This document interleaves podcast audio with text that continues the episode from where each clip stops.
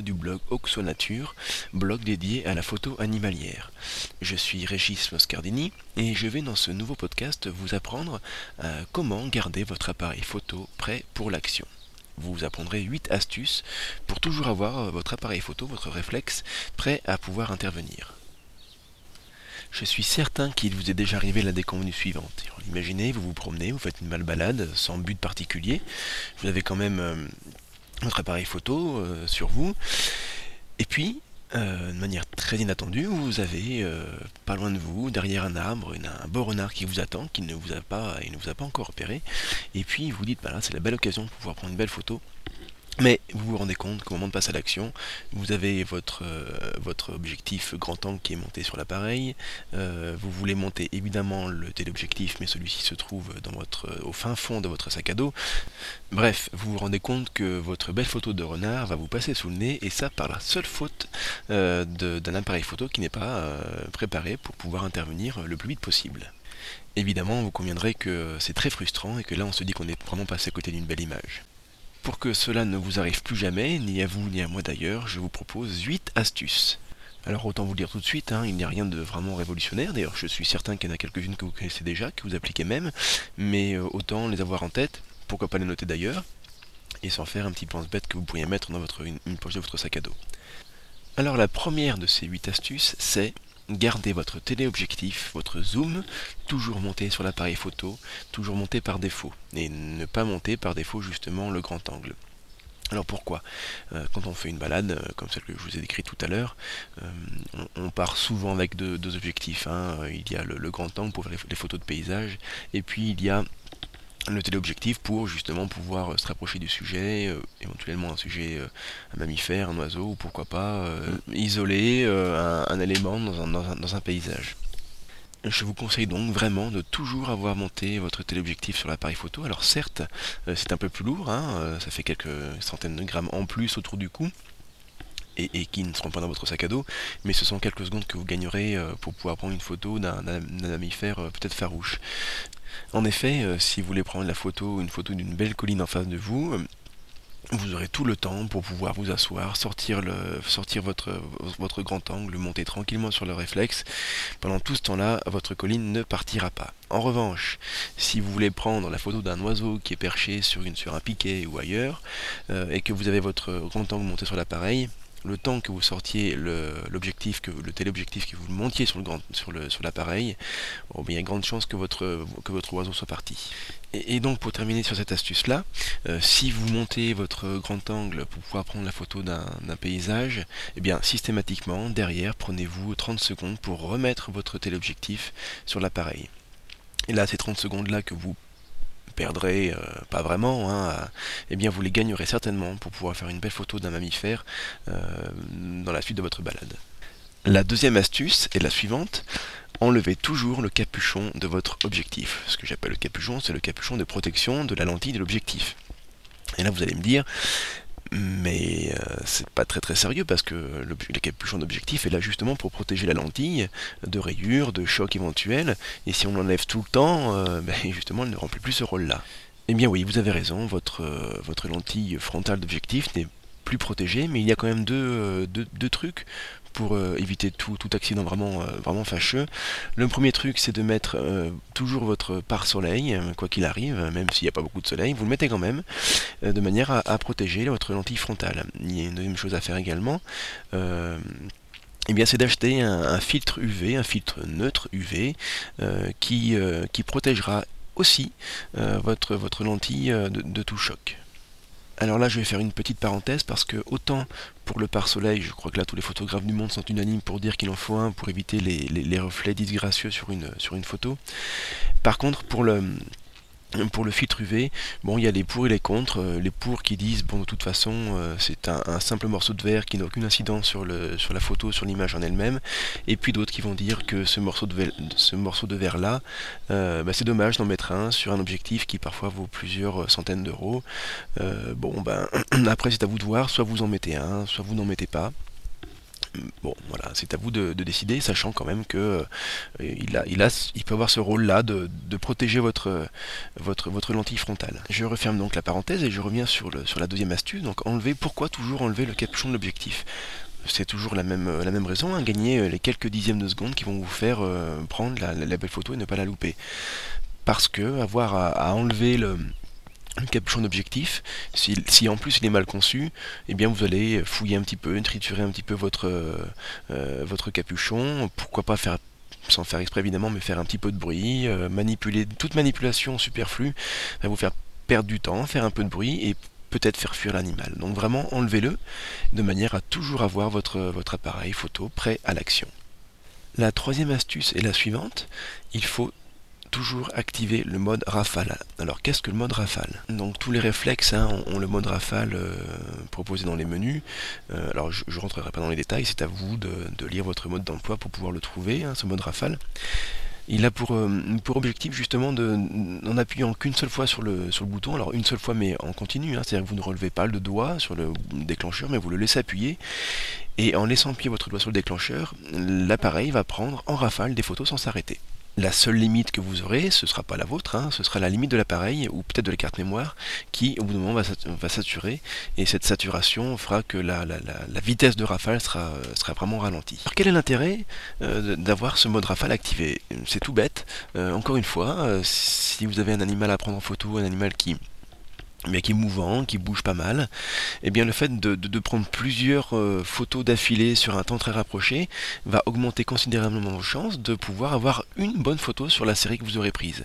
Euh, alors donc justement d'avoir activé ce mode rafale là, et eh bien euh, vous n'aurez pas à aller le chercher dans les menus et encore une fois vous n'aurez pas à perdre quelques secondes qui vous seront précieuses et il n'y a aucun effet secondaire à avoir toujours ce mode rafale activé. Hein. Alors au pire, euh, si vous faites une photo de paysage et que vous laissez votre doigt appuyé un petit peu trop longtemps, vous prendrez trois photos d'affilée d'un même paysage, c'est pas très très grave. Et puis au mieux, si vous avez à prendre une photo d'un mammifère, et eh bien à ce moment-là, euh, vous laisserez votre doigt appuyé et je vous l'assure, vous pourrez euh, avoir de grandes chances d'avoir au moins une photo de bonne sur une série complète. La quatrième astuce est de toujours régler la sensibilité ISO sur 400 ou sur 800. Vous savez sans doute qu'en photo animalière, le principal, euh, ennemi du photographe animalier, c'est le flou de bouger. Hein. On n'aime pas avoir la photo de l'animal, en tout cas l'animal euh, flou sur, la photo à cause ben, d'un mouvement. Alors soit votre mouvement à vous, soit le mouvement de l'animal. Pour pouvoir remédier à cela, il y a plusieurs techniques, plusieurs façons, mais là dire une des principales façons, c'est d'augmenter la sensibilité de votre capteur. Et cette hausse de sensibilité du capteur va tout simplement vous faire gagner euh, des, de la vitesse de la vitesse d'obturation et c'est cette vitesse d'obturation qui fera que votre animal sera vraiment figé sur la photo. Alors, donc justement, moi je vous conseille vraiment de, par défaut de mettre euh, votre réglage sur 400 ou sur 800. De toute façon, les, réflexes actuels ont fait vraiment des gros progrès. Et une photo prise à 800 ISO euh, présente vraiment très peu de bruit, euh, de grains disgracieux sur l'image. Et puis si jamais vous avez à faire une photo de paysage, euh, tout simplement vous rebaissez un petit peu cette sensibilité, vous passez à 100, 200 ISO de manière à avoir une photo vraiment optimale avec très très peu de bruit. Mais encore une fois, une fois que votre photo de, paysage est, réalisée, euh, rebasculez sur un réglage de 400, 800 de manière à avoir sur une vitesse euh, d'obturation suffisante pour, pour ne pas avoir de flou de, flou de bouger. Alors encore une fois, hein, vous pourriez très très bien euh, rester sur ce réglage de 100 à 200 et puis vous dire au moment de prendre la photo, je passe à 800 si je me rends compte que la vitesse n'est pas suffisante. Mais, mais simple fait d'avoir à faire ce réglage là, va vous faire encore une fois toucher des boutons forcément. Euh, et puis perdre du temps, et, ce temps-là vraiment est très précieux dans certains cas. Donc restez sur 400-800, et, là vous n'aurez pas de, souci de réglage à faire au dernier moment, vous serez réglé par défaut sur une valeur qui sera suffisante. Bien, alors passons maintenant à la cinquième astuce, qui est de régler votre, euh, votre ouverture de diaphragme à la plus forte valeur, c'est-à-dire ouvrir le plus possible votre diaphragme de manière à, laisser euh, rentrer le plus de lumière. Alors l'idée est ici exactement la même que pour le, réglage de la sensibilité, c'est-à-dire qu'il faut toujours avoir la vitesse d'obturation la plus rapide possible. Donc pour ça, on va, on va pas augmenter la sensibilité, c'est déjà fait normalement. On va simplement ouvrir le plus possible le diaphragme de manière à avoir le plus de lumière possible qui va rentrer dans votre appareil et, pour pouvoir imprimer euh, le plus rapidement possible à, votre, votre capteur.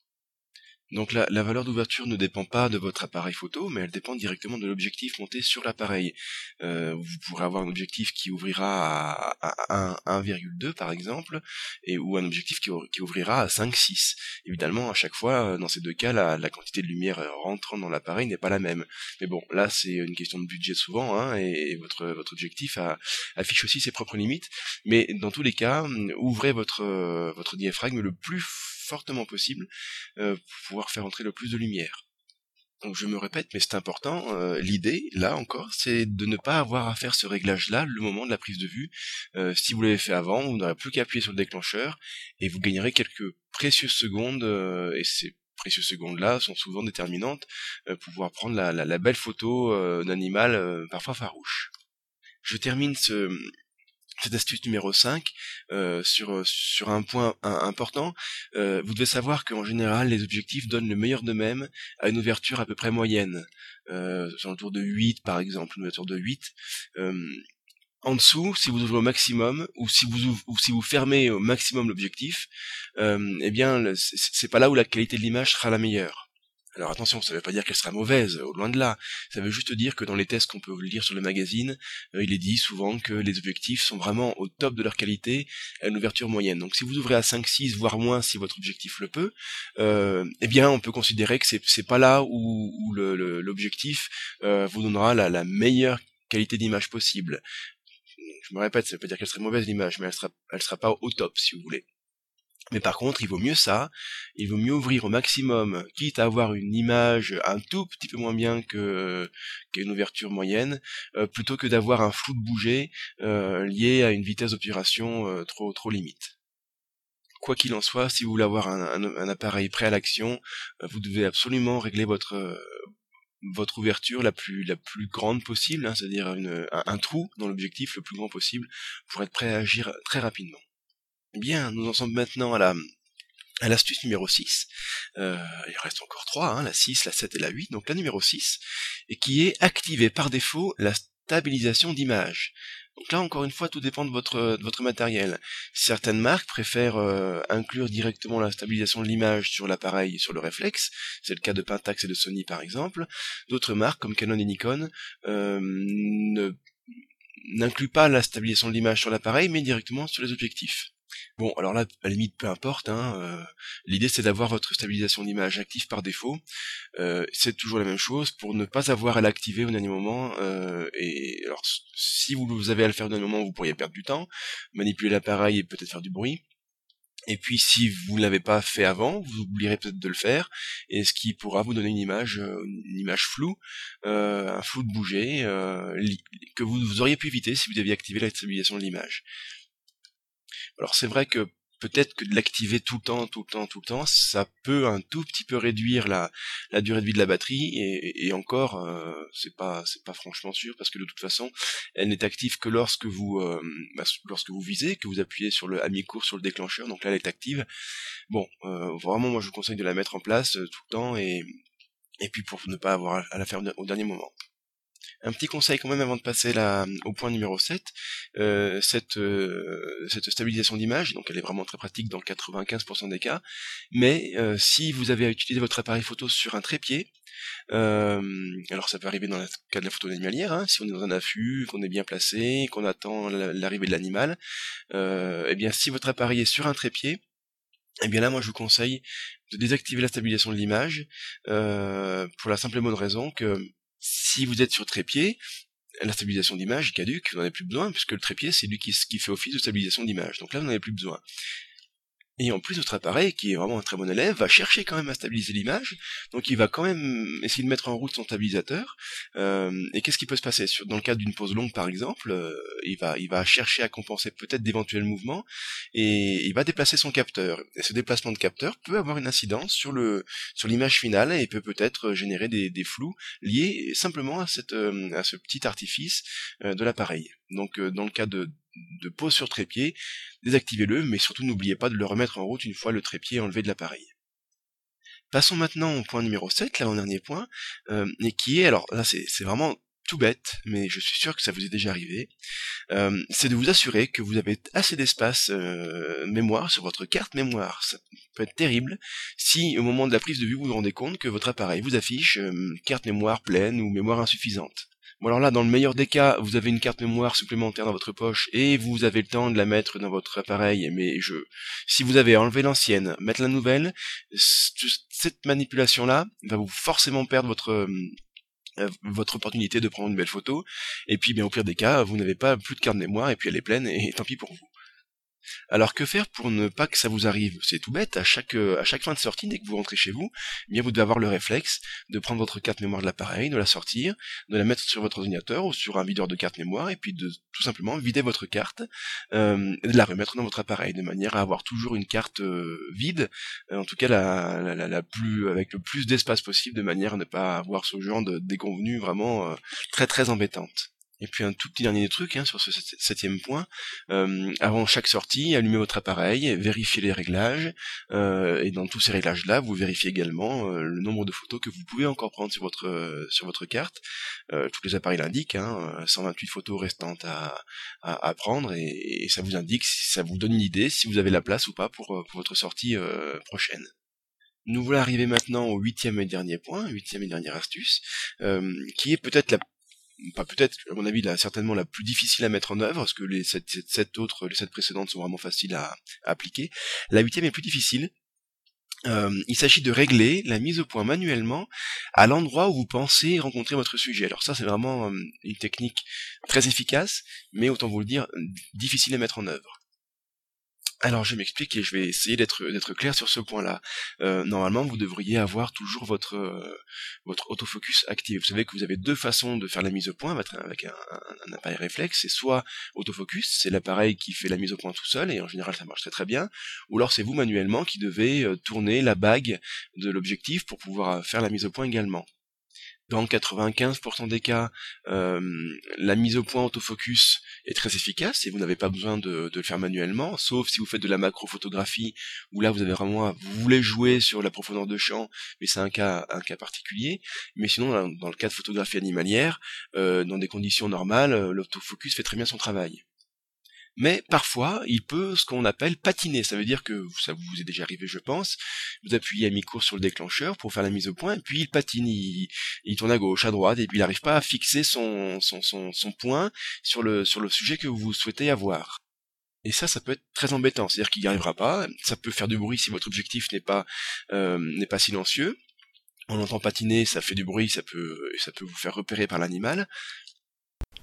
Il y a donc un moyen tout simple pour pouvoir éviter ça, c'est tout simplement de, mâcher un petit peu le travail du, de l'autofocus, de lui faire une partie du travail. Il suffira de désactiver le mode autofocus, de passer en mode manuel, et c'est là où ça va être un petit peu difficile, c'est d'estimer la distance à laquelle vous êtes censé rencontrer l'animal. Alors ce sera facile, ou un peu moins difficile si l'animal vous l'avez déjà euh, de visu, donc là vous pouvez estimer la distance, mais si vous n'avez pas, si vous ne le voyez pas encore, mais que vous pensez qu'il puisse apparaître à un endroit particulier, eh c'est d'estimer cette distance, et à partir de là, c'est de régler votre, votre mise au point de l'objectif en fonction de, de la distance qui vous sépare de l'animal sur votre objectif, vous avez euh, théoriquement des marques de distance.